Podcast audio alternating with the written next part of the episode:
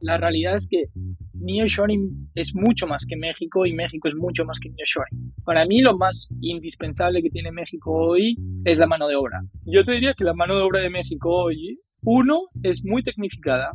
Tienes una mano de obra súper cualificada, con la capacidad de haber hecho muchas cosas bien y el aprendizaje de hacerlo durante muchos años. Entonces, un poco lo que, lo que a México le falta hoy es infraestructura.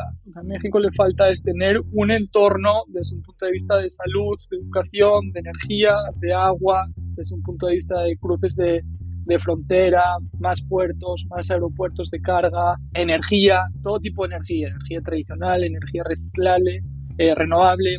Eso es lo que le falta a México para realmente capitalizar la oportunidad de nearshoring que hay.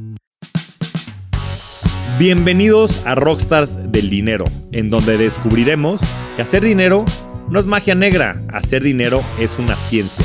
En este programa comprenderás los elementos de la revolución de la riqueza para que puedas generarla y hacerla crecer. Y juntos convertirnos en rockstars del dinero. Síganos en redes sociales en arroba Javier Morodo y en arroba rockstars del dinero.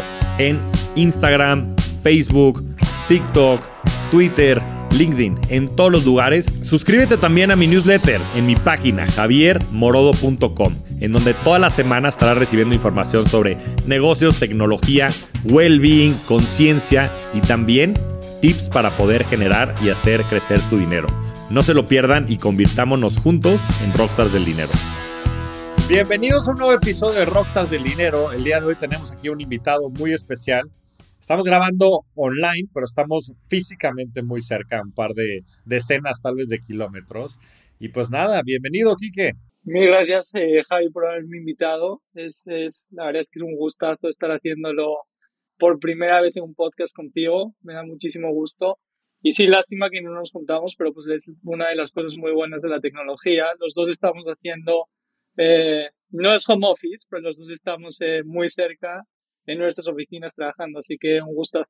Sí, un gustazo. Y la verdad es que contigo ha sido bastante coincidente la manera en la que nos hemos conocido, porque han habido como tres o cuatro personas que nos han presentado y finalmente hace un par de meses nos juntamos a cenar y fue una gran charla y dije, de esto tiene que salir un podcast y aquí estamos. Pero quiero que empieces por platicarle a la gente, Quique, quién eres, de dónde vienes, cuál es tu background. No, encantado, encantado. Eh, yo siempre, siempre arranco eh, con lo mismo. Eh, soy asturiano, soy de norte de España, viví en España hasta que cumplí 20 años. Eh, soy, soy gemelo, y luego te vas a dar un poco la cuenta por qué te cuento esto. Tengo, tengo eh, un tema bastante chistoso con los gemelos, pero eh, pues al final, desde un punto de vista profesional y desde un punto de vista de mentalidad, te diría que soy muy latinoamericano, muy mexicano, viví 12 años en México. Eh, pues soy un poco de, de, todos lados, ¿no? Hoy estoy viviendo en Miami, somos vecinos, eh, estoy haciendo las maletas de vuelta a México, va a ser mi tercera vuelta a México. La verdad es que estoy muy emocionado de volver. Lo estoy pasando increíble acá. Es probablemente la época de mi vida que más, que más he disfrutado en términos personales, familiares, donde más me he conocido, pero, pero pues le creo mucho a lo que está pasando en México. Vamos a entrar un poco más eh, a detalle también en eso. Pero una, una resumen muy corto eh, pues de, profesión, de vocación, asesor, banquero de inversión. Fui casi 15 años eh, banquero de inversión y private equity manager trabajando para terceros. Eh, trabajé en el difunto Credit Suisse, eh, como bastante gente lo llama, yo la verdad es que nada más puedo decir cosas muy buenas de, de ese banco. Eh, los que eran mis jefes pues siguen dando vueltas por ahí, algunos de ellos con, con muchísimos cargos de responsabilidad eh, y fueron mentores y siguen siendo mentores para mí. Eh, luego me fui a trabajar a Goldman, en Goldman trabajé en la oficina de México, donde, eh, donde conocí a uno de los eh, emprendedores, slash, eh, te diría que de los new trendy guys en México, que es Jorge Combe, que acabo de escuchar el, el, el, podcast que se echó contigo. Prometo no dar muchos nombres, pero bueno, pues Combe haciendo un podcast no puedes dejarlo, dejarlo fuera. Sin duda. Lo, lo que, sí. Y, de ahí me fui a Estados Unidos, me fui a Nueva York al equipo de telecomunicaciones. Trabajé mucho tiempo en telecomunicaciones eh, cubriendo compañías americanas que invertían en Latinoamérica, cubriendo latinoamericanos que querían expandirse.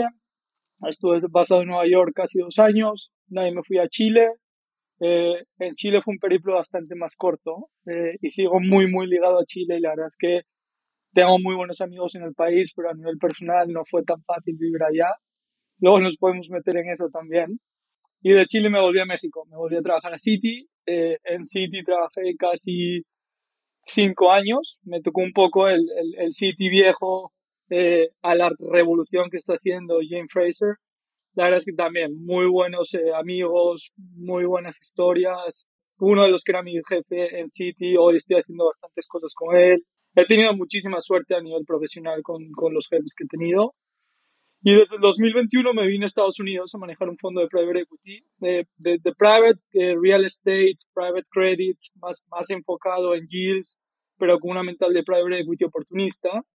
Eh, desde entonces estoy basado en Miami y me ha servido mucho para evolucionar y pensar un poco qué es lo que, cuál era mi siguiente, mi siguiente paso. Eh, y pues quiero replicar lo que estoy haciendo en Estados Unidos, en México, con una mentalidad de muy largo plazo, replicando la forma de pensar eh, de Credit Investors, muy enfocado en yield, generando valor y la verdad subiéndome mucho a la ola de, de nearshoring, eh, que, que, para mí es marketing. Eh, el otro día estaba en una conferencia con, con, gente que, pues, que está muy enfocado en el sector y yo los estaba moderando y me preguntaban qué era para mí nearshoring. Y pues para mí nearshoring es México. O sea, la realidad es que desde el 92 México ha estado subido en esa ola. la capacidad productiva, la capacidad eh, pues de emplear gente talentosa, de, crecer en el país y producir más eficiente que otros países, lleva muchos años instalada en, en, México y es un poco lo que le estoy tirando, es un poco lo que estoy confiando.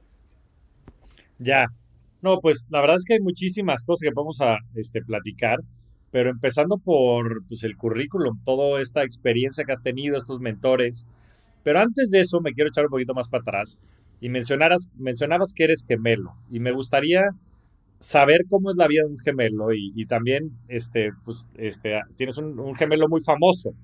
Entonces, que, nos platiques un poquito de, tu hermano y, sobre todo de cómo, cómo llegaron a México y, en fin, cómo han empezado a desarrollar su carrera y también qué es tener un gemelo, cómo se siente eso. Pues yo, a ver, yo me defino como gemelo porque soy nieto de gemelos, gemelo y padre de gemelos. Eh, Ándale. Que eso, pues que, eso Chus, Chus, no lo puede decir. Eh, él dijo puras mentiras de mí en, un podcast. Yo, la verdad solo voy a decir puras verdades. Eh, pero ser gemelo, ser gemelo en una familia como la mía, yo vengo una familia que somos eh, muy piña. mis papás siempre fueron muy trabajadores, muy disciplinados, siempre estuvieron el 99% de su tiempo con nosotros. Eh, y nos crearon un poco así, nos hicieron un poco maquinitas de, pues de ser disciplinados, trabajadores, tratar de hacerlo siempre eh, lo mejor posible. Eh, pues siempre he tenido un cuate a mi lado, vivimos 20 años en la, en la misma habitación, en el mismo cuarto, eh, hasta que él se fue de, de, Erasmus y yo me fui también de Erasmus, uno a cada país, en la Holanda y yo a Finlandia, vivimos juntos. Eh, y convivimos muchísimo. Sus dos primeros trabajos fueron mis dos primeros trabajos. O sea, la verdad es que hemos tenido una vida muy similar y nos hicieron competir de buena forma. O sea, competir contra nosotros mismos, pero, pero siempre desde un punto de vista teniendo un benchmark muy cercano y siempre siendo jugadores de equipo. O sea, yo creo que lo mejor de ser un gemelo es que es imposible ser eh, individualista, es imposible solo pensar en ti, y necesitas eh, pensar en, en, equipo, ¿no? Y, al final sabes que es la típica ecuación que muchas veces en negocios se dice que uno más uno da más de dos. Eh, eso es lo que te definiría que es lo que yo he tenido con Chus y lo sigo teniendo hoy. Tenemos un pacto eh, no verbal, no escrito de no trabajar juntos y todos los días hablamos para ver cómo hacemos algo juntos y hemos hecho varias cosas juntas eh, que la verdad pues han salido bien y otras que han salido menos bien. Eh, pero pues es maravilloso ser gemelo y tener ser papá de gemelos. O sea, yo veo a mis, a mis hijos mayores que tienen nueve años, cómo viven entre ellos. Eh, hoy van a colegios diferentes. Por Quique tiene dislexia va a un colegio eh, de disléxicos y Juan pues no tiene dislexia va a un colegio normal. y veo cómo interactúan, cómo se ayudan, cómo interactúan con el pequeño. Lucas también es niño, entonces yo tengo tres niños, dos de nueve y uno de seis.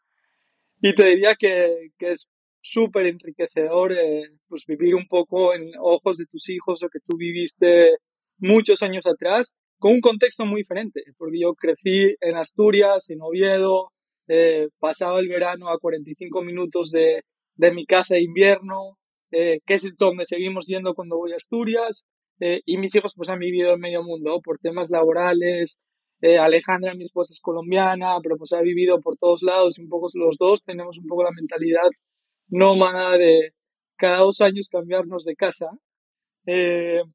De casi de país, que, tiene que empezar a, pasar, a cambiar eso, porque a tus preguntas de más adelante de cómo se ve el balance, pues imagínate mudanzas de país cada dos años, no, no, es, no es fácil. Eh, pero, pero la verdad es que espectacular. O sea, el gemelo te diría que es espectacular. Pues sí, además este, lo traes en los genes. Ahora sí que nunca habéis conocido a alguien que padre este, e hijos gemelos. Qué, qué cosa. Y bueno, pues seguramente los, tus nietos también este, tendrán esa suerte.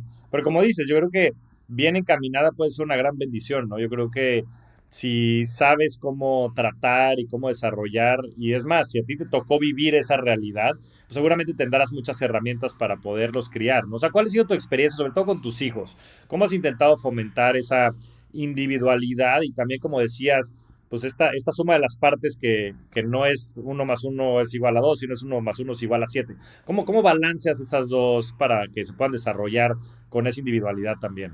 Sí, a ver, es, yo creo que acabas de dar una pregunta que en mi caso es bastante, sería, eh, peliaguda. Eh, porque mi madre, mi madre, pues, cuidó y trató y educó a sus hijos pensando que tener dos hijos completamente iguales y vistiéndolos iguales era la forma de, educarlos. Y la verdad es que los dos hemos salido muy bien y yo creo que es un caso de éxito.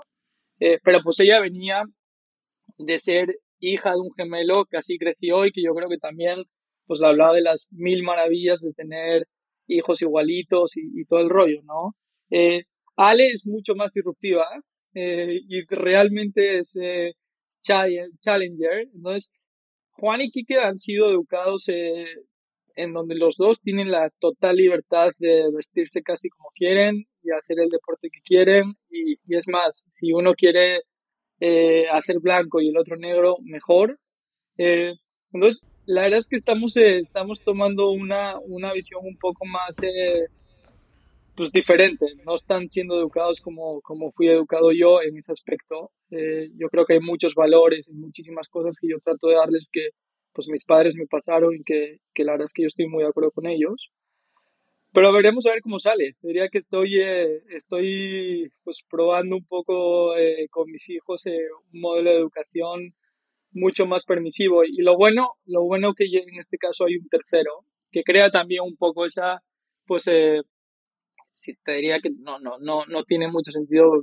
Pues los tratamos a los tres como tres personitas diferentes y los tres tienen un carácter muy diferentes desde el día uno. Eh, Chus y yo, yo creo que hoy tenemos un carácter diferente, pero durante mucho tiempo pues éramos eh, muy parecidos en muchas cosas.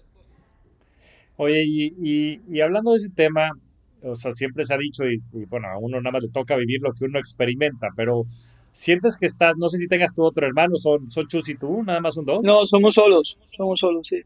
Ya, no es que te iba a decir, si tuvieras otro hermano, si sentías que tenías una conexión, y digo, y, un poquito indagando más en tu experiencia personal, o sea, ¿sí sientes que estás conectado a otro nivel con Chus de las demás personas en, este planeta o no? ¿Hay algo especial de ser gemelo, más allá de lo que puedas percibir?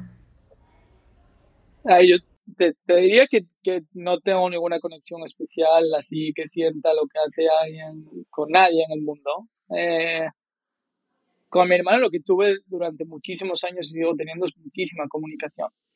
Eh, y hasta el día de hoy eh, me molesta cuando hay alguien que me cuenta algo de mi hermano que yo no sabía, pero son más celos o inmadurez que, que, otra cosa. O sea, él tiene su vida y, yo tengo la mía y yo no le cuento todo.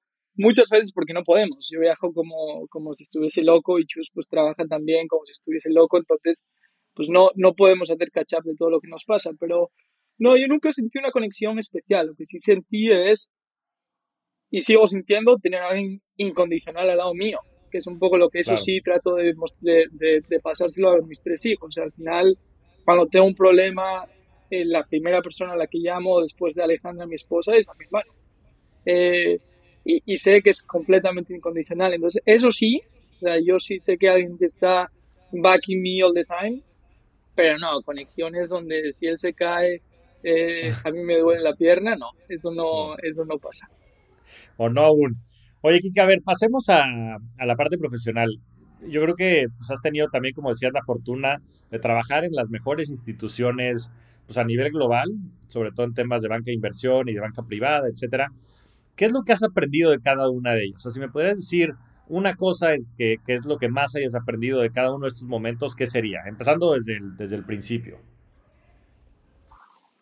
A ver, yo, yo creo que, que, bueno, siempre hice banca de inversión, ¿no? Hice banca de inversión y luego hice, eh, pues, management de, de activos de terceros, eh, de real estate y private equity, que es lo que estoy haciendo ahora. Pero en banca de inversión te diría que he aprendido eh, muchísimo, muchísimo. O sea, si me dijeses dónde te gustaría que tus hijos empiecen su carrera profesional, estaría feliz de la vida si empiezan como banqueros de inversión. Porque uno creo que es una super escuela, eh, creo que, que cuando te vas haciendo más senior, quizás el talento es menor, pero cuando eres junior, el nivel de capacidad de captación de talento y las ganas que tiene la gente que trabaja en banking es brutal. Pues estás trabajando con un ejército de analistas eh, recién graduados de las mejores universidades del mundo que están dispuestos a no ver a sus amigos, no ver a sus novios, no ver a sus papás, por estar en el mejor deal, por trabajar, aprender. Y sobre todo es eso, te diría que aprender.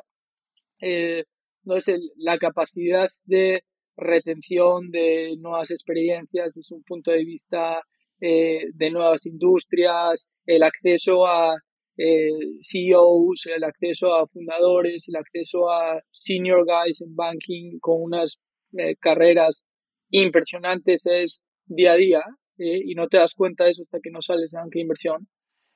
la disciplina que hay en esa industria es también admirable. O sea, yo te diría que yo aprendí desde cómo mandar un email, eh, cómo eh, estar enfrente de un cliente, cómo responder una llamada. Eh, te diría que, que, el nivel de educación que puedes tener a nivel profesional te posiciona para que sea muy difícil, muy, muy difícil que después de salir de ese negocio te vaya mal profesionalmente. O sea, creo que, que crea gente tremendamente capaz y, y te ayuda a trabajar en equipo, te ayuda a trabajar sobre deadlines, te ayuda a tener mucho accountability. Tú eres el responsable de una parte del proyecto, que nadie va a hacer si tú no la haces y que todo va a fallar si tú no lo hiciste. ¿eh? Eh, y eso lo, acabas teniendo desde muy pronto. ¿eh? Y el otro tema que, que, creo que es muy bueno de banca de inversión, que por lo menos a mí me tocó así, es que siempre te piden más si puedes dar más. Nunca te dejan relajarte. Eh, si eres un cuate que eres bueno haciendo análisis financieros y eres bueno eh, en people skills y ya puedes empezar a estar en la calle vendiendo, te van a sacar a vender. O sea, alguien más va a venir a hacer un modelo o van a ver cómo hacen los modelos con el equipo de Hong Kong o el equipo de Londres, pero tú vas a salir a vender, vas a salir a ser más creativo, a crear nuevos negocios, a viajar a otros países, te van a cambiar de equipo. Eh, entonces, eh, te diría que, que, con lo que me quedo de, de, investment banking es, es con eso. Y con lo que me quedo de manejar dinero de terceros es pues la responsabilidad de que la gente te está confiando sus ahorros y lo que necesita es que tú tomes cuidado de ellos como si fuese tu dinero, porque al final pues es tu reputación, generalmente tienes que invertir una muy buena parte de tu patrimonio con ellos, entonces acaba siendo tu dinero y es la única carta de presentación para que sigas levantando dinero a futuro y sigas eh, manejando dinero de terceros. Entonces, creo que es una evolución muy lógica en una carrera de, de, un potencial inversionista. Investment banking te da los fundamentals y te da un poco, si quieres, la ciencia de invertir. Y pues lo demás es arte, lo demás es eh, lo que tú viviste de pequeño, lo que tú has crecido, cómo has entendido cómo funciona el mundo, tu capacidad para ser pues un poco más dogmático a la hora de, tener procesos, un poco más intuitivo, la capacidad de escoger buenos operadores y buenos socios. yo la verdad es que tú conoces bien a, a, David, pero tengo la muy buena suerte de haber encontrado a un socio extraordinario que, que fue uno de mis principales jefes cuando trabajaba en Credit Suisse. Eh, entonces tengo, tengo, me he quedado, te diría que con, con lo mejor que he podido de mi, de mi etapa de banca de inversión desde un punto de vista de mentoring. Eh, hay algunos que hoy están en el advisory board, eh, hay otros con, que son clientes o eran clientes y hoy pues estoy tratando de cerrar negocio con ellos. Entonces, un poco lo que, lo que me ha servido a mí es tratar de, de, de nunca eh, desechar relaciones y siempre un poco tener una mentalidad de muy, muy, muy largo plazo. O sea, pensar, si este cuate eh, es inteligente, creo que no hay nada que hacer con él en los próximos dos años, pero creo que va a seguir siendo inteligente en dos años y pues yo algo aprenderé para que podamos hacer algo junto. Esa mentalidad creo que paga y paga muy bien. Eh, esa mentalidad de largo plazo creo que es primordial para invertir. Long term games with long term people. Yo creo que la carrera de investment banker es fundamental para desarrollar muchos de los skills y también mucho del network que platicas. Siempre me ha, parecido a mí muy representativo que un buen número de, pues de todo, sobre todo de emprendedores y de los emprendedores exitosos, tienen backgrounds de investment bankers, ¿no? Y bueno, no se diga también el lado de, de los inversionistas, porque yo creo que te da mucho las bases, como decías, y es una gran escuela, aunque es una gran chinga, ¿no? Es una gran chinga también cuando cuando empiezas porque, pues eso, no tienes fines de semana, no tienes vida social. Eh, pero bueno, yo creo que el sacrificio lo termina pagando con creces, ¿no? Y después, pues estar rodeado de ese tipo de personas en el mundo, ¿no? Sobre todo en el mundo de las inversiones. Con, con Jorge Combe, habiendo ya entrevistado a Jorge y siendo uno de los episodios más populares, porque es peculiar, nuestro querido amigo Jorge. ¿Qué fue lo que más aprendiste en el momento en el que estuviste trabajando con él en Goldman Sachs, no? Estuviste trabajando con él en Goldman, si no mal recuerdo, ¿no? Sí, sí, en Goldman trabajé, de mis cinco años trabajé tres con Jorge y la verdad es que cerramos un montón de transacciones juntos. Eh, vendimos eh, la mayor farmacia de transacción de farmacia hasta el momento en, en México, la hicimos juntos, vendimos la principal compañía de chocolates a, uno de los grandes conglomerados en Estados Unidos en su momento juntos. Eh, Jorge creo que es una de las personas más creativas que conozco. la verdad es que la capacidad para ver cosas que otros no ven que tiene es impresionante. Eh, te diría que es un mago vendiendo. Eh, y es un mago vendiendo desde la honestidad, desde su honestidad, pero sí te diría que es 100% honesto en lo que dice y lo que hace. He aprendido muchísimas cosas de Jorge. O sea, de Jorge solo te puedo decir cosas muy buenas. Eh, hoy hago algunas cosas con él. Eh, nos sentamos a veces enfrente uno y el otro por pues, socios que tiene en Chile, que, que a la vez son socios míos. Eh, pero Jorge he aprendido muchísimo de él. me quedaría con esas dos cosas. Es, es muy difícil encontrar a, a alguien tan creativo como Jorge y creo que, que, es un punto de vista de flexibilidad, capacidad numérica y capacidad de venta, es muy, muy bueno. Muy bueno. Sí, agilidad mental, ¿no? O sea, tiene una capacidad, como dices, creativa, pero también de, pues en el mismo discurso, ¿no? Lo escuchas hablar y está hilando cosas que parecieran no hacer sentido y todo lo hace y lo mete con una sutileza este, impresionante. Entonces, saludos al buen Jorge que, que sin duda creo que, que, está haciendo cosas revolucionarias. Y necesitamos a gente así, ¿no? Dentro de la industria, sobre todo en una industria financiera que pues, muchas veces está tachada como tradicional, gente creativa, creo que aporta muchísimo valor. Quique, vámonos a, al tema de nearshoring. O sea, quiero empezar a plantear la oportunidad que tú estás viendo ante los ojos de todas las personas que nos escuchan, ¿no? Y tú dices, pues nearshoring este, es un término que ha sido más utilizado como el marketing, ¿no? Y el marketing es una gran herramienta, no estoy diciendo que no. Pero entonces la oportunidad está en México. Entonces me gustaría que nos platiques un poco más del tema. ¿Cómo ves tú el mercado? ¿Cómo ves tú pues, lo que está sucediendo a nivel reordenamiento geopolítico? ¿Y por qué México?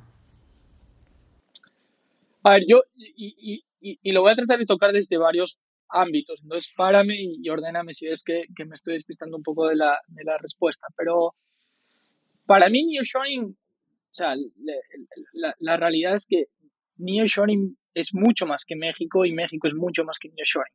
Eh, y, déjame un poco que, me explicar. Yo, yo creo que lo que México tiene hoy y lo tiene desde 1992 que se empezó a firmar los tratados de libre comercio con, con Estados Unidos es haberse vuelto pues parte indispensable de la capacidad productiva que necesita el país más consumista del mundo. Eh, y ese país más consumista del mundo tiene muchos activos o muchos productos made in US, aunque pongan Vietnam, aunque pongan lo que quieran, y ponte a pensar las grandes marcas que llevas vestidas tú hoy o, los electrónicos que, que, usas o el carro que tienes. Mucho se produce con el sello de US y se vende a todo el mundo. Al final, desde un punto de vista de mano de obra, desde un punto de vista de capacidad productiva, pues los americanos se tienen que, que apoyar en México, donde se, eh, México se ha desarrollado muchísimo en, en, ese ámbito. Para mí lo más, lo más indispensable que tiene México hoy es la mano de obra y antes la mano de obra que tenía México, pues un poco cuando veías, me acuerdo en, los pitches de investment banking, ¿no? O los investment highlights, que siempre ponías los mismos 10 investment highlights diferentes y todas las compañías tenían 3 de, 3 de 6 o 4 de 7 eran los mismos. Eh, uno era la mano de obra de México es más barato que la mano de obra de Asia.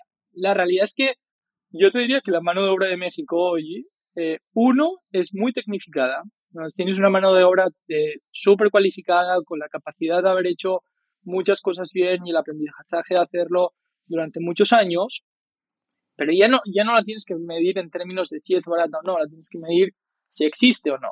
En Estados Unidos, y pues tú lo ves, hay restaurantes que no abren por la mañana porque no tienen meseros para, para vender la comida, o hay restaurantes que no abren los domingos porque los trabajadores no quieren ir los domingos.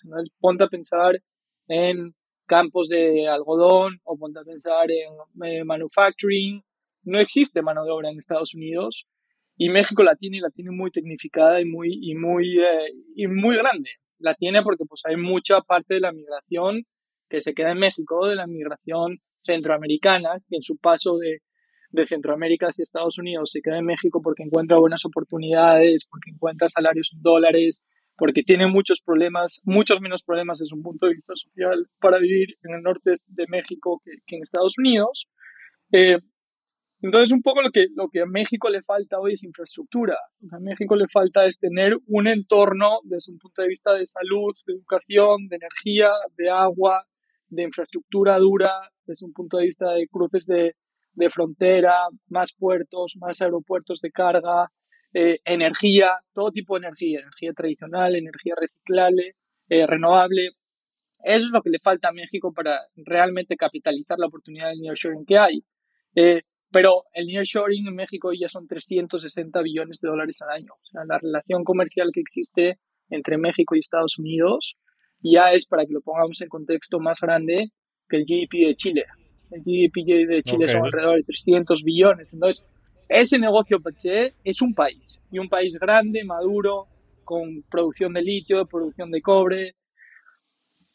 Lo que tiene México además es que cada punto o milipunto que le quite al market share que tiene China en términos de producción con Estados Unidos hace que ese tamaño se pueda duplicar relativamente rápido. Y veas los reportes que veas, pues te dice que en el 2028 los 360 billones de dólares de forma orgánica se van a convertir en más de 500 y si le quita partes del market share o del wallet share que tiene China hoy con Estados Unidos, eso se puede convertir en 640, 680 billones de dólares. Y hay infinidad de nombres que te puedo dar detrás, desde Morgan Stanley, Goldman, Citibank, eh, eh, Economic Intelligence Unit, McKinsey, BCG, hay 50 nombres eh, con muchísimo renombre detrás y con gente súper inteligente haciendo reportes sobre esto y llegando a cifras muy similares. Eh, entonces, ¿cuál es la oportunidad que yo estoy viendo? Es invertir en las dos cosas que te dije, invertir en ese TAM de 300 billones de dólares, que en muchos casos son manufacturing que vienen o de Europa, o de China, o de Vietnam, o de Taiwán, pero también de Colombia, de Perú, de Chile, de otros países para terminar de instalarse en México, para aprovecharse de la capacidades existentes y para estar mucho más cerca de Estados Unidos con los beneficios fiscales que existen y al mismo tiempo invertir en ese environment que hoy no hay. Eh, la penetración de colegios y de, universidades en México sigue siendo muy baja, la penetración de camas de hospital sigue siendo muy baja, la penetración desde un punto de vista de distribución energética es un desastre. Y es un desastre porque México es un país enorme, ¿eh? de 125 millones de habitantes, que sigue creciendo mucho en términos, eh, en términos locales, pero pues que también está creciendo mucho por inversión extranjera. Y esa inversión que viene a pues eh, llenar de Tijuana, Ciudad Juárez, Saltillo, eh, el Bajío, Monterrey.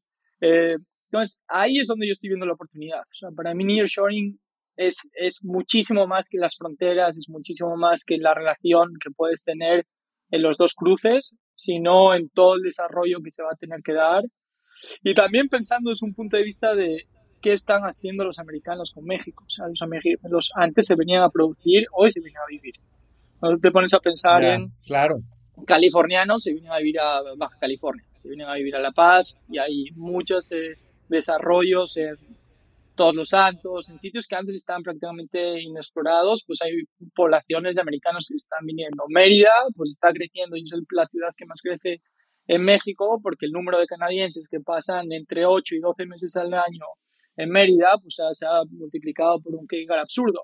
Entonces, eso también es nearshoring, hacer hospitales para americanos, colegios para americanos, senior living, eh, student housing. Entonces, e, e, es un poco lo que te diría que, que, que, es la tesis que tenemos en Marea, es un poco lo que estamos buscando David y yo, con un modelo de, de inversión pues bastante revolucionario en México, eh, que no es tan revolucionario en Europa y en, y en, Estados Unidos. Y que vuelve un poco lo que hablamos al principio, paciencia, paciencia, paciencia, y pensar en cómo mitigar, eh, pues no sé si ineficiencias, pero los, los grandes retos que han tenido los fondos de private equity en México. Eh, es un poco lo que, lo, que creo que hemos encontrado la fórmula mágica y que hasta ahora pues ha tenido muy buena eh, aceptación con, con inversionistas y en donde estamos ya muy cerca de cerrar la primera transacción. No, pues fenomenal. Sí me queda claro que eres el, el español más mexicano que conozco. Eso que conozco a varios españoles bastante mexicanos, pero, pero me gusta mucho tu optimismo desde la razón, desde la lógica, desde el estudio, desde, desde mucho del conocimiento y de las proyecciones que tienen, como dices, pues grandes firmas de, consultores, de banqueros, etcétera. Em, ahora, habiendo dicho todo esto y siendo tan amplio el espectro de oportunidades en el país, y me encanta, porque yo de verdad que estoy muy optimista eh, sobre México, creo que tenemos un país maravilloso y creo que va a haber muchísimo crecimiento y creo que muchas de las deficiencias se van a terminar resolviendo, ¿no? Decías, la infraestructura y demás, inclusive del sector privado, ¿no? Que son cosas que a veces como que se, se les tacha al sector público o pareciera que son parte o no de la agenda, ¿no? de las administraciones que gobiernan el país, etcétera. Pero creo que yo, desde mi punto de vista, debiera haber un involucramiento más activo de, pues, de todo el sector privado. Pero, pero habiendo mostrado todo el espectro y, pues sí, la, la gama de oportunidades tan diversas que existen, ¿cómo, cómo, cómo compaginas eso a nivel, a nivel industria? ¿Lo ves a nivel eh, región? ¿Lo ves a nivel este, todos los addressable market, ¿no? Mencionabas el, TAM, lo ves a nivel KGAR, ¿no? El compounding growth que puede haber hacia adelante. O sea, ¿cómo, cómo disectas tú las oportunidades y, y, qué es lo que quieren hacer desde Marea?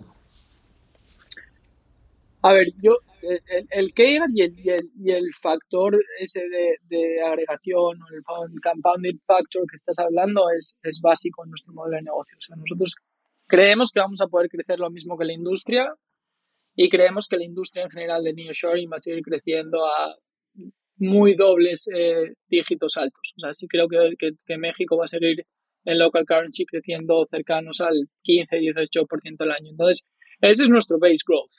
Eh, además, creemos que en México hay bastantes eh, ineficiencias desde un punto de vista de pues eh, desenlineamiento de la información, desde un punto de vista de mejoramiento de la estructura de, de la estructura de capital de las compañías, eh, ejecución de un business plan muy claro. Entonces, ahí es donde creemos nosotros que vamos a tener un delta muy positivo para Marea.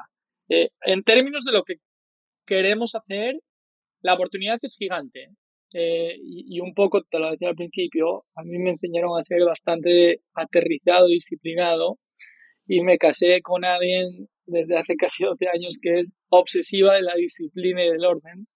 Eh, y David es un poco así también. O sea, mi, socio también es alguien que, que, le gusta atacar muy bien las oportunidades de una en una eh, y centrarse en crear valor eh, en, cosas que sean controlables. Entonces, para responderte muy rápido, nosotros vamos a invertir en dos compañías nada más. Y esas dos compañías tienen que tener una capacidad de agregación y de crecimiento por sí mismas. Eh, solo estamos invirtiendo eh, hoy potencialmente una compañía de logística y hoy no es una compañía de logística, pero yo creo que los dos tenemos la visión, los dos y el, y el vendedor del que por desgracia no puedo hablar mucho porque me encantaría contarte qué es lo que estamos haciendo y demás, pero pues estamos en un proceso que, que no se puede contar mucho. Eh, el vendedor tiene la misma visión, tiene la visión de a través de una compañía que quizás es una compañía madura y que tiene muy buenos economics, vamos a poder fondear el crecimiento y crear una compañía de logística bastante diferenciada en el país. Tenemos un pipeline muy fuerte, muy bien identificado, eh, tenemos ya muy, muy visto eh, cómo crecer rápido, el equipo de gestión que está hoy está sobradamente preparado porque ya lo hizo en el pasado para replicar lo mismo y donde nosotros estamos generando valor, eh, David y yo, es uno en traer capital de, de fuera, traer capital de fuera de México, capital europeo, capital sudamericano, eh, capital con la capacidad de recurrencia, de, de, invertir de forma recurrente, invertir fuerte de forma recurrente eh, y sobre todo delinear una estructura de capital que en el largo plazo va a ser mucho más eficiente.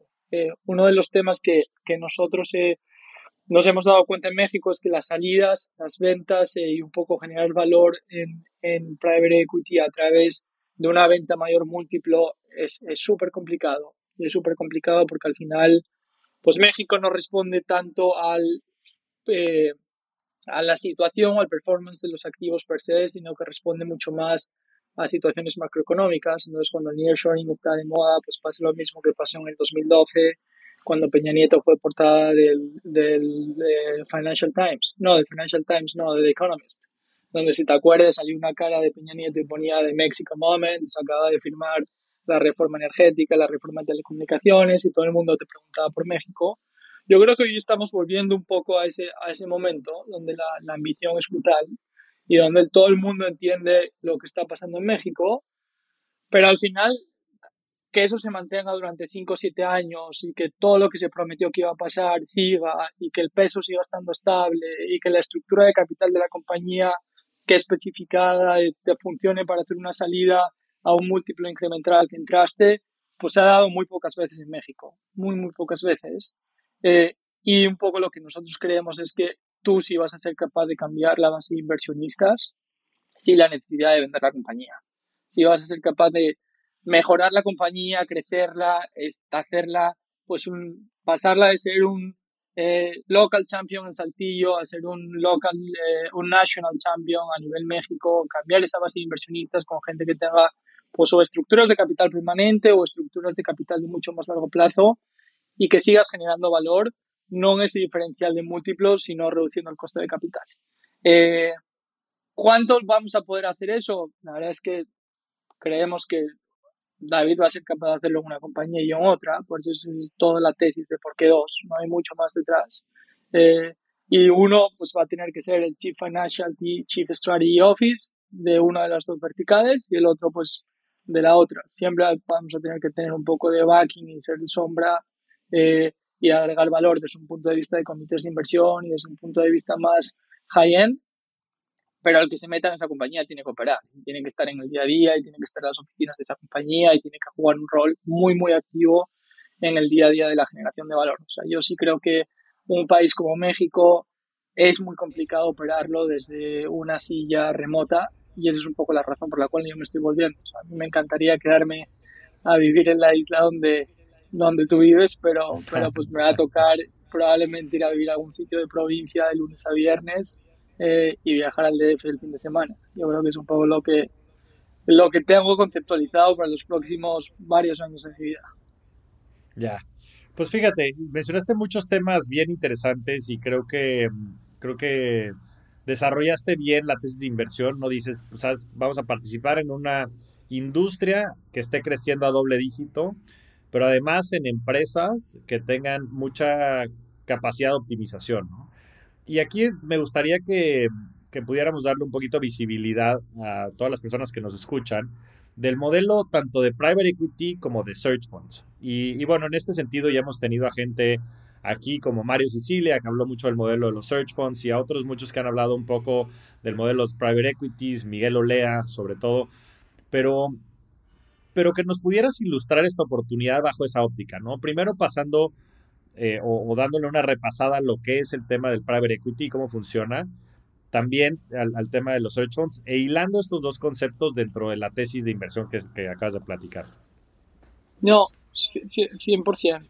Eh, y además creo que la pregunta es muy buena porque sí, sí lo que estamos tratando es un mix, es un híbrido entre los dos con, con diferencias tangenciales con los dos. Eh, y me mencionabas a Miguel, que yo tuve la suerte de cubrir a Colony mucho tiempo mientras era banquero y conozco muy bien aparte su equipo. yo, yo, creo que, la industria de private equity en México eh, tiene y ha tenido extraordinarios gestores. O sea, creo que, que, la realidad es que desde un punto de vista de calidad de gestores y de calidad de profesionales, eh, pues es una industria muy rica, con gente pues, educada en Estados Unidos, eh, con background de banca de inversión, educados en las mejores universidades, habiendo hecho private equity global en Europa, en Estados Unidos, con un enfoque bastante, bastante eh, enriquecedor, algunos haciendo infra nada más y tratando de replicar lo mismo en México. El tema de la salida seguro que afecta mucho eh, y es un poco para mí la principal razón por la cual cuando tú ves el retorno de estos private equity guys o private equity firms en México eh, y, es, y, es, pues no tan sobresaliente, yo creo que tiene mucho que ver con la liquidez del mercado. El coste de capital en México es muy alto. El coste de la deuda en México en términos de ese costo del rendimiento que tú puedes tener entre la deuda y el equity, pues la deuda sigue siendo alta y sigue siendo alta por, por muchos de los factores que, que comentaste en tu entrevista con Jorge. al final, pues los bancos generan muchísimo dinero eh, haciendo un negocio que es bastante play vanilla. Eh, ese negocio les, les ayuda para pagar y pagar muy bien las necesidades eh, fijas y variables. Y pues al final desde un punto de vista de estructuración de crédito, desde un punto de vista de ambición, de hacer cosas un poco más risky a mejores tasas y demás, pues hoy por hoy en el mercado no, no es necesario de su lado. y los fondos de deuda pues han tenido, aunque están empezando a ver y con muy buenos retornos, eh, pues no han sido o lo suficientemente grandes como para coinvertir con este private equity wall eh, o no ha habido. Eh, entonces, desde un punto de vista de private equity, me voy un paso atrás para responderte, que es comprar una compañía a un múltiplo que es el que es. La realidad es que yo no veo el mundo en múltiplos, hay gente que sí, yo como veo el mundo es en recovery value. Entonces, generalmente lo que tienes que hacer es comprar la compañía a un valor por debajo de lo que la podrías vender eh, poco lo que, lo que te, en palabras de, de, Howard Marks o de, o de Warren Buffett, comprar dólares a 50 centavos. Eso es lo que debería hacer un private equity, comprar dólares a un porcentaje del valor total, generar valor. Y la, el valor lo puedes generar de muchas formas. Puedes generar, pues quedándote el activo un periodo de tiempo lo suficientemente largo para venderlo cuando valga un dólar y medio, o juntarlo con otra compañía que vale 2 dólares y que juntos valgan 5, o incrementar los márgenes y que el dólar y medio que valía antes hoy valga dólar 75. Entonces, todos esos factores en private equity funcionan. Eh, eh, ese modelo de negocio, por todo lo que acabamos de hablar, es, es complicado de ejecutar en México. ¿Y en qué se diferencia María de un private equity? Que nosotros pues no estamos vendiendo, eh, nosotros no tenemos un management fee y nosotros no tenemos un carry cuando se vende. Nosotros al final lo que acabamos haciendo es tratar de generar valor en el muy largo plazo. El management fee en nuestro caso se llama salario y es un salario que tiene que, votar la asamblea de, accionistas, eh, que son los inversionistas en el, en el, fondo. Al final funciona como una compañía normal, en donde pues hay un presupuesto y ese presupuesto está destinado a pagar la luz, pagar los eh, sistemas, pagar los utilities y pagar a los empleados. Eh, y en términos de carry, nosotros estamos generando valor en la compañía, ese valor se tiene que medir por parte de un tercero, que al final va a ser las, las nuevas inversiones de la compañía son los que van a determinar si existe ese valor o no. No es tan sencillo como eso. Cuando haya follow-ons, nosotros vamos a poder vender una posición de nuestra posición en la compañía siempre y cuando eh, queramos vender. al final, desde un punto de vista de cómo se, cómo se calcula ese promote, es muy similar a lo que hace pues, gente como Berkshire. Se calcula todos los años un NAV, se te asigna por arriba el hurdle que tienen todos los inversionistas, se te asigna un porcentaje de esa creación de valor son acciones subordinadas que tienen un lock-up period que nosotros no vamos a poder vender hasta que no haya un follow-on offering y cuando hay un follow-on offering, si el valor de ese follow-on offering es superior al monto de entrada y se mantiene el preferred return de todos los inversionistas, nosotros tenemos opción de vender. Un poco la visión que yo tengo es pues tratar de hold de assets o hold de shares lo más largo posible hasta que no veamos más crecimiento de valor y cuando no se vea más crecimiento de valor pues se empezarán a pagar dividendos y se tratará de crear valor de otra forma. Eh, pero eso te diría que es la, la, principal diferencia entre un private equity y marea. Con respecto al search fund, eh, el, el, searcher un poco lo que busca es transformar la compañía a través de cambiar el management y volverse él el management. Eh, ni, David ni yo hemos, eh, hemos sido managers, eh, hemos sido, bueno, David fue CFO, David, o sea, David fue, ha sido mucho más manager que yo, pero desde un punto de vista de gestor en una compañía puro y duro operacional, pues yo creo que somos mucho más estrategas y mucho más financieros que, que hardcore managers. Eh, y donde sí creemos que podemos acelerar mucho el crecimiento de la compañía es ejecutando el crecimiento inorgánico y bajando el coste de capital. claro. Y lo que estamos siendo muy piquis es en seleccionar pues sí, un Chief Operating Officer, un Chief Executive Officer, eh, un Chief Commercial Officer que nos ayude a poder tener esa plataforma nacional o regional o panregional que cree el valor a largo plazo en donde nosotros vamos a estar compensados también. Eh, eh, esas dos serían las, las, diferencias más grandes. El exit en el private equity, que nuestro alineamiento no está en vender lo más rápido posible para meternos el promote y que no es un negocio de fees, no es un negocio de asset management, levantar 500 millones de dólares y con el management fee pues vivir lo suficientemente bien, pero que nuestra visión es mucho más alineada con los inversionistas. Y con respecto a un search fund no estamos pensando en sustituir al management, estamos eh, pensando en complementar eh, pues de forma de forma pues transformacional al management. Sí, transformacional al management. Pues qué, qué interesante cómo estás combinando todos estos, o están combinando todos estos conceptos para, pues sí, yo creo que apalancar muchas de las capacidades que existen y resolver muchos de los problemas estructurales también que existen en el país, ¿no? Se ha criticado mucho que en México no se dan estos exits y no se ha construido la liquidez, inclusive para vehículos de venture capital y demás, eh, como para que se den los ciclos naturales, ¿no? Por lo general en Estados Unidos, en otros países más desarrollados, pues tienes las industrias de venture capital que empiezan desde seed rounds o rondas semillas, serie A, B, C, D, E, en fin, después entran los private equities en, rondas pues, más grandes e inclusive como estratégicos, ¿no? Haciendo pues, estas operaciones de mergers and acquisitions, este, JVs, otro tipo de cosas, hasta el momento en el que las empresas salen a bolsa y entonces ya se pulveriza eh, el capital y de esa manera pues participa, digamos que el retail. Ahora, en México no se ha dado por múltiples razones, eh, pues algunas coyunturales, otras estructurales.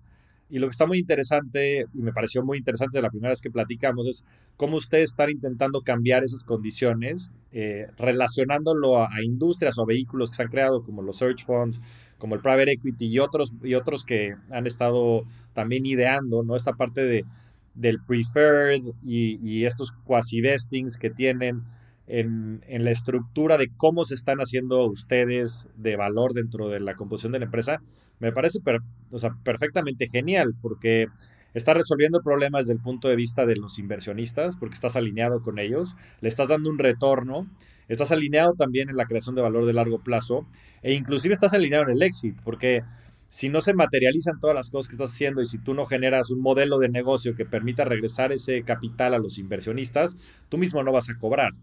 Entonces me parece verdaderamente genial que, a través de todas estas referencias se pueda desarrollar un modelo de negocio en el cual ustedes puedan generar valor y que puedan también de esa manera, pues inclusive sentar un precedente para nuevos emprendedores o nuevos inversionistas que quieran seguir modelos similares al, al de ustedes. Entonces, pues muy entusiasmado de lo que, de lo que están construyendo, Quique, y, bueno, deseándoles también muchísima suerte, que sé que no la necesitarán, porque son muy capaces los dos. Me ha tocado conocer sobre todo a David este, muy de cerca y la verdad es que la, la impresión que me has dado tú también desde siempre, eh, pues ha sido fenomenal. Y ahora quería pasar, eh, ya habiendo hablado de este tema, a, al, al, tema de riqueza, ¿no? Y de manera general a ciertos hábitos, sobre todo mencionando pues esta obsesión y, y, estructura que te ha formado en la banca de inversión y ahora también con tu señora. Entonces que me platicaras qué es lo que te ha permitido a ti pues desarrollarte profesional, intelectual y personalmente eh, pues en todos estos años, ¿no? Que sin duda creo que es algo representativo, la gente que te conoce lo admira de ti, nos fuimos a cenar el otro día y me dijiste, bueno, no cenaste porque estaba haciendo fasting y creo que haces, creo que comes una vez al día. Entonces, platícame todas estas cosas curiosas que te han permitido desarrollarte intelectual, personal y también espiritualmente. Sí, a ver, yo, y, y, y, yo creo que son bastante diferentes, ¿no? Porque la parte, la parte espiritual, o sea, para dos, para dos podcasts, eh, que te diría que es mi parte más, más, eh, pues más fuerte. O sea, al final, para mí funciona como un ancla y, y, siempre he sido así, siempre he sido súper espiritual y es algo que, pues es un momento de, de recogimiento mío y que al final eh, no, no, o sea, ni lo hago muy público ni, ni, ni realmente me exhibo mucho a la hora de no necesito ir a misa todos los días, no necesito eh, eh, pregonar qué tan católico soy, pero sí te diría que la parte espiritual es una parte crítica en mí. Eh, y eso, pero empecemos por ahí, Kike. Empecemos por ahí, digo, y compártenos lo que nos quieras compartir, pero, pero me interesa saber este, cómo, cómo lo has desarrollado como una base dentro de, todo tu proyecto de vida. A ver, yo, yo soy muy miedoso y muy karmático, siempre creo muchísimo en karma, entonces me porto bien para que no me pase nada malo. Eh, y pensando que, que, hay alguien arriba que ve absolutamente todo lo que hago. Eh, y eso es, lo que, eso es lo que me ayuda a tratar de portarme lo mejor posible. Eh, entonces te diría que, que, es, que es una relación con un alguien más allá, que yo lo tengo muy identificado como, como la figura católica, como Jesucristo, y creo muchísimo en él, pero no estoy yendo a misa todos los días o necesito rezar siempre a la misma hora. Me acuerdo muchísimo de él, eh, más en las buenas que en las malas, eh, pero me acuerdo muchísimo en él.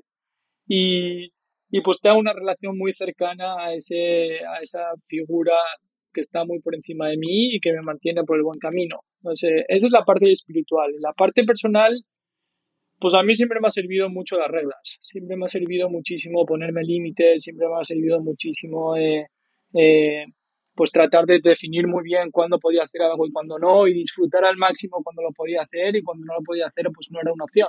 Eh, y es un poco lo que pasa, lo que pasa con, con lo que hicimos el otro día durante la cena. Eh, para mí el fasting, la realidad es que no es un tema más que, que, que, hoy me encuentro muy bien y la realidad es que me, me, me ha ayudado mucho a, pues estar muy a gusto con, con, mi forma física, estar muy a gusto conmigo, eh, en una época que pues trabajaba más de la cuenta y que quizás me había descuidado un poco. Eh, pero sí me, sí me ha ayudado a volver a estar muy contento con mi, con mi yo externo, pero me sirve mucho para ser ordenado. Y al final cuando viajas, eh, como yo viajé los últimos años eh, y comes y cenas y, y, desayunas fuera, pues es muy difícil estar muy, muy, muy ordenado eh, cuando pues lo más importante es estar enfrente de inversionistas, lo más importante es estar enfrente de clientes, lo más importante es tener esas discusiones y no puedes decir que no a no cenar y no puedes decir a nada. Pues llegó un punto en donde dije, pues mira, no, no voy a limitarme, voy a seguir yendo a cenas, voy a seguir yendo a, a lo que haga falta, pero pues no voy a cenar, voy a pedir un té, eh, voy a hablar de lo que tengo que hablar, voy a ser eficiente eh, y voy a tratar de, de, cubrir en esos 45 minutos lo que, lo que pues en otras épocas cubriría en tres o cuatro horas. La realidad es que corta mucho eh, las posibilidades de alargar esas, esas cenas eh, y te ayuda pues, a irte pronto a la cama, poder levantarte muy pronto y hacer lo que tenías pensado hacer al día siguiente. Y empiezas el día pues sintiéndote muy bien, levantándote muy pronto, yo madrugo muchísimo, eh, y no teniendo 25 eh, llamadas perdidas o 25 to-do list que no tienes hecho. entonces te diría que es un tema más de egoísmo que un tema de, de, fasting. He leído muchísimo de fasting entiendo muy bien por qué hay gente que lo hace y, la verdad es que no es un tema de performance, es un tema más de boundaries, eh, pero tengo boundaries en todo. O sea, te diría que yo tengo impulsos de, pues a veces, eh, gastar más de la cuenta en cosas que me gustan o, no sé, o, no ser tan disciplinado como me gustaría ser. Y la forma que yo he encontrado de tratar de ser muy disciplinado es dejar eh, dejarme disfrutar cuando cumplí con los objetivos que tenía que hacer. Al final, eh, no, no limitarme, no dejar, no tratar de cambiar la persona que soy. Hoy lo que me siento muy cómodo de mí es eh, que creo que me conozco extraordinariamente bien y sé cuáles son mis debilidades y mis fortalezas. Eh, y es la época en la que más feliz he sido en mi vida. y un poco la forma en la cual me, me, me, mantengo con esa disciplina y con esa mentalidad y con ese estoicismo que no necesariamente es genético en mí, es a través de Boundaries. Ya. Oye, Kike, a ver, platícanos cómo es un día, o sea, me interesa mucho esto porque si bien dices que son boundaries y estoy totalmente de acuerdo, y si bien dices que es un tema de egoísmo, que ahí no necesariamente estoy tan de acuerdo, o sea, sí creo que es un tema de productividad, ¿no? Que te permite tener más, más, eh, más outcomes, ¿no? O sea, con los inputs que, que, tú le metes, me parece que te permite tener más outcomes, que me parece un concepto bien interesante.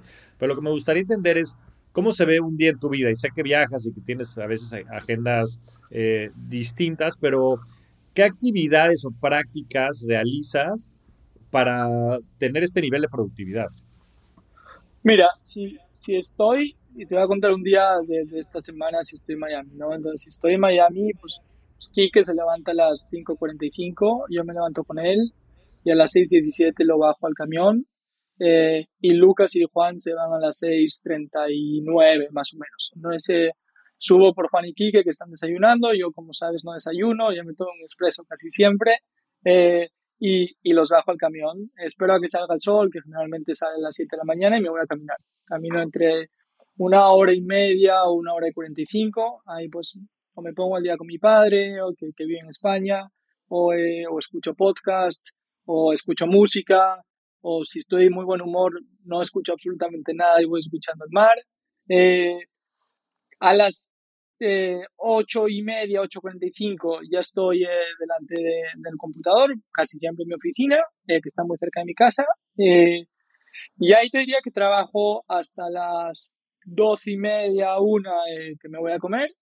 como muy temprano porque pues como llevo casi 24 horas sin comer, me muero de hambre. a las 2, a las 2 de la tarde estoy de vuelta a la oficina y generalmente trabajo aquí hasta las 6, 6 y media. Luego me voy a, me voy a Key Biscayne, generalmente hay algún partido de alguna cosa o estoy con mis hijos. Y a las ocho y media o me pongo a leer o me pongo a responder algún email o tengo alguna llamada de cierre de día hasta las nueve y media que me acuesto. Ese es un día normal, perfecto para mí. De lunes a jueves, los viernes eh, no respondo emails después de las seis y media. Eh, trabajo los sábados, trabajo los amigos, no trabajo mucho, pero trabajo eh, dos, tres horas el sábado revisando cosas, tres, cuatro horas el domingo al final del día para preparar la semana. Eh, la caminada es sí o sí, y casi siempre el fin de semana, lo que no estoy trabajando caminando, estoy con mis hijos. Pero eso es una semana normal. Si estoy viajando, te diría que es completamente diferente. son reuniones, reuniones, reuniones, reuniones, reuniones, reuniones. Eh, un par de, de, reuniones con amigos o un par de o comida con amigos. siempre trato de mezclar un poco mi vida personal eh, cuando viajo con la vida profesional. Pero cuando viajo, la verdad es que suelo viajar siempre de noche. Eh, aprovecho muchísimo las, las noches para viajar porque pues cuando estoy dormido no me encanta dormir y duermo muy bien, duermo ocho horas al día, entonces eso siempre trato de hacerlo, pero me encanta viajar por la noche eh, y trato de no estar absolutamente ni un día en ningún país o en ninguna ciudad que no tenga más de cinco reuniones. Las trato de condensar y cuando me puedo ir me voy lo antes posible. Eh, así es un poco mi día a día. Eh, en vacaciones te diría que se parece mucho a mis sábados y domingos. En vacaciones trabajo entre dos y cuatro horas todos los días, esté donde esté. Eh, y, y, me veo haciendo esto hasta los 80 años. O sea, la realidad es que cuando alguien habla de jubilarse, quizás un poco más eh, como los sábados y domingos, pero pues estando en boards, entrando en llamadas, ayudando a gente, dando consejos, revisando decks.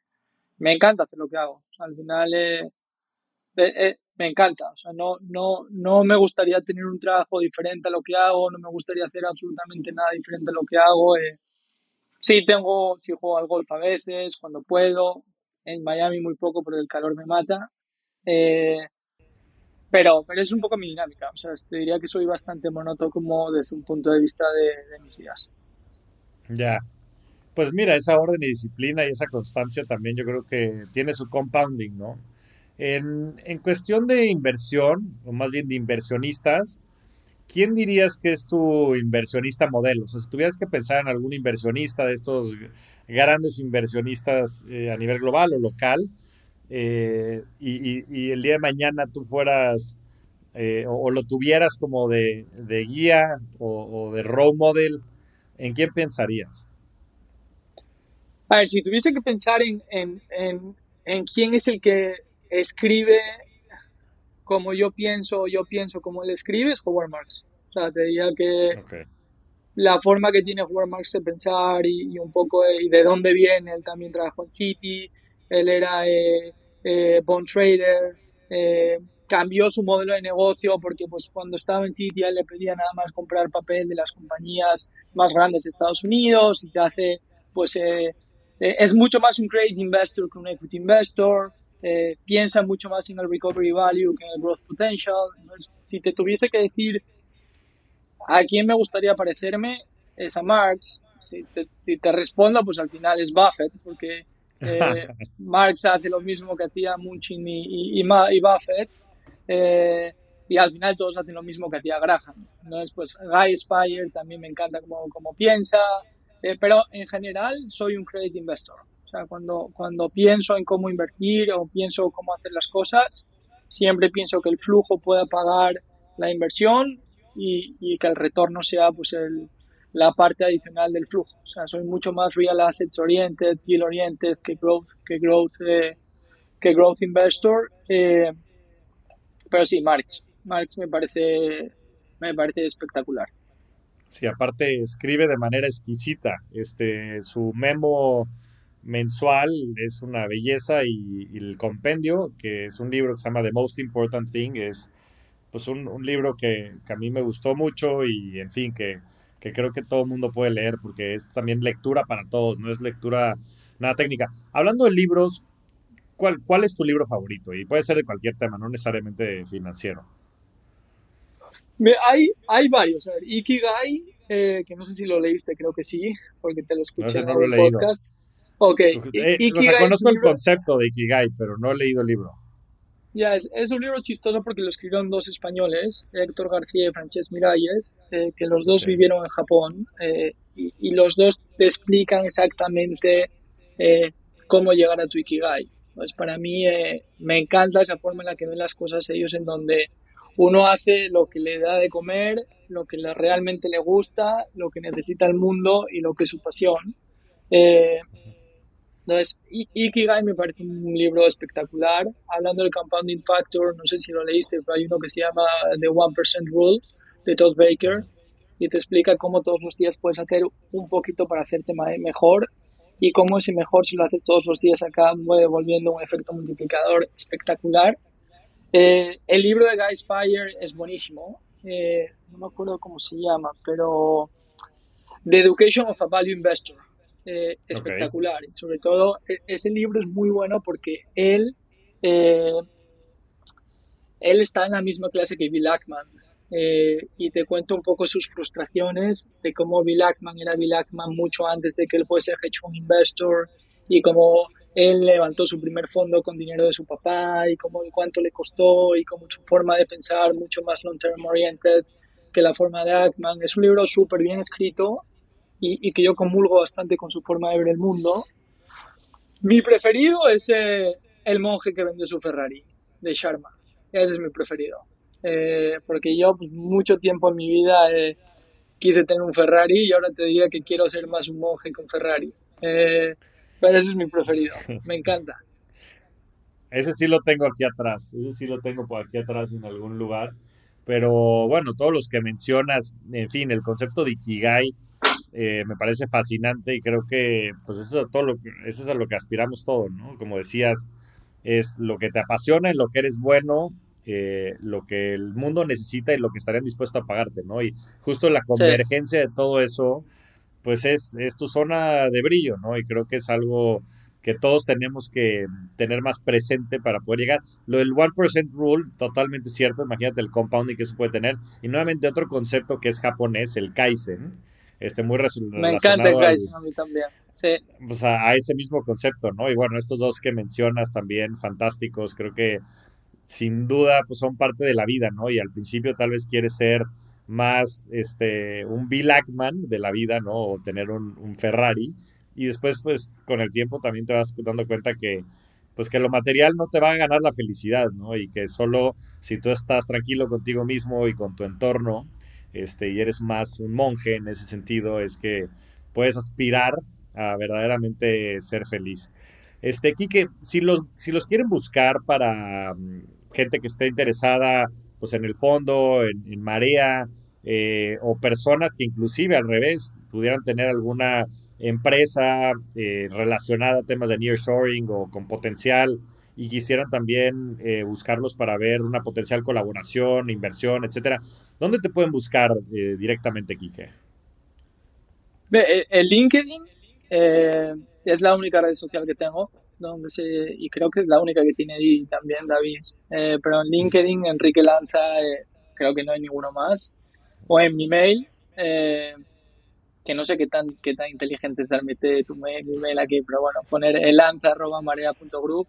Eh, encantados de la vida de, de, pues, de discutir todo lo que haga sentido. La, la verdad, hoy te diría que estamos viendo muy buenas oportunidades desde un punto de vista de pipeline. Entonces estamos un poco más enfocados en, tratar de cerrar eh, pues una primera inversión, tener un buen pipeline en esa primera inversión y hay un par de cosas vivas que, que nos emocionan mucho, pero pues la idea es estar muy atentos a, a nuevas oportunidades de negocio, siempre atentos a, a alianzas, eh, inversionistas, lo que, lo que haga sentido.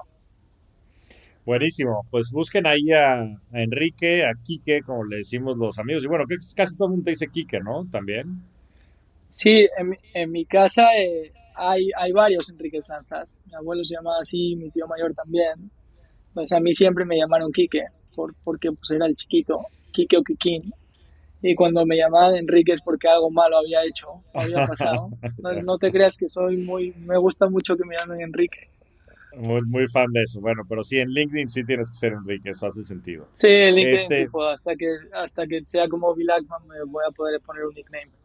Exactamente. Oye, Kike, ya por último, eh, ¿cuál ha sido tu, mejor inversión? Y esto lo digo en el aspecto más amplio de la palabra, más filosófico de la palabra. Sí, sí, sí. A ver, tengo, tengo dos muy buenas inversiones. Eh, la primera y la más importante, con muchísima diferencia, es todo lo que he invertido en la educación de mis hijos, que voy a seguir invirtiendo de por vida. O sea, yo sí soy un eh, loco de la educación continua y para mí la educación es viajes, experiencias de vida, por supuesto, educación tradicional en colegios. Les te diría que, que lo que más me ha dado eh, satisfacciones en la vida hasta hoy es ver a mis hijos crecer. esa, esa inversión es una inversión viva y, y es número uno eh, además es una inversión en la cual estoy 100% alineado con la que maneja las finanzas en mi casa, eh, que, es Alejandra. Así que Importante. en esa, sí, en esa el comité de inversión pensamos de forma muy, muy parecida.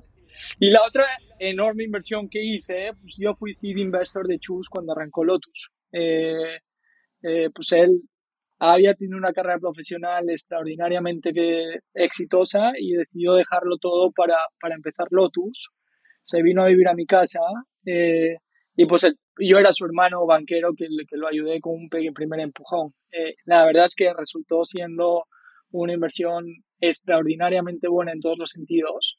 Estoy súper orgulloso de lo que hizo. Eh, Entonces yo creo que esa va a ser difícil que deje de ser mi segunda mejor inversión. Creo que, que, el, que el top 1 y el top 2 son muy, muy fuertes. Eso es lo que creo. Sí, y aparte las dos relacionadas, ¿no? Lotus siendo una empresa también de educación. Y bueno, saludos a, tu hermano Chus, a ver si lo tenemos por acá también en el podcast. Sería, sería interesante esa plática porque pues también ha sido muy exitoso, ¿no? Como emprendedor y también estructurando muchos de estos, de estos proyectos. Y la parte de educación coincido, o sea, creo que no hay mejor regalo para tus hijos ahora que dependen de ti y también para ti, ¿no? O sea, seguir educando, seguir creciendo, creo que ha sido una constante a lo largo de tu vida y sobre todo en tu carrera profesional y pues eso se está demostrando con creces y ojalá que también esa educación y no más educación sino esa pasión y esa contribución se siga desarrollando también en México que lo necesita mucho que el nearshoring no valga 700 billions sino valga trillions que seguramente será eso y que también Marea y los proyectos que emprendan se multipliquen varias veces. Querido Kike, ha sido un placer tenerte por acá en el programa, eres un verdadero rockstar del dinero y también me entusiasma mucho la, amistad que podemos formar en el largo plazo. Muy gracias a ti, Javi. Ha sido un éxito eh, bautizarme en, en podcast contigo y pues las veces que quieras. Un abrazo muy, muy fuerte. Muchas gracias por escucharnos. Nos vemos semana a semana en este espacio para convertirnos juntos en rockstars del dinero. Suscríbete al podcast en todas las plataformas de audio y no te pierdas los nuevos episodios semana a semana. Ayúdanos a compartir el podcast y generar más cultura financiera. Esa es chamba de todos. Yo soy Javier Morodo, búscame en redes sociales como arroba Javier Morodo, en mi página de internet javiermorodo.com y suscríbete a mi newsletter, La Inversión de la Semana, para recibir semana a semana las mejores recomendaciones de inversión. Agradecimientos especiales a todo el equipo de producción. Rockstars del Dinero es una producción de Sonoro.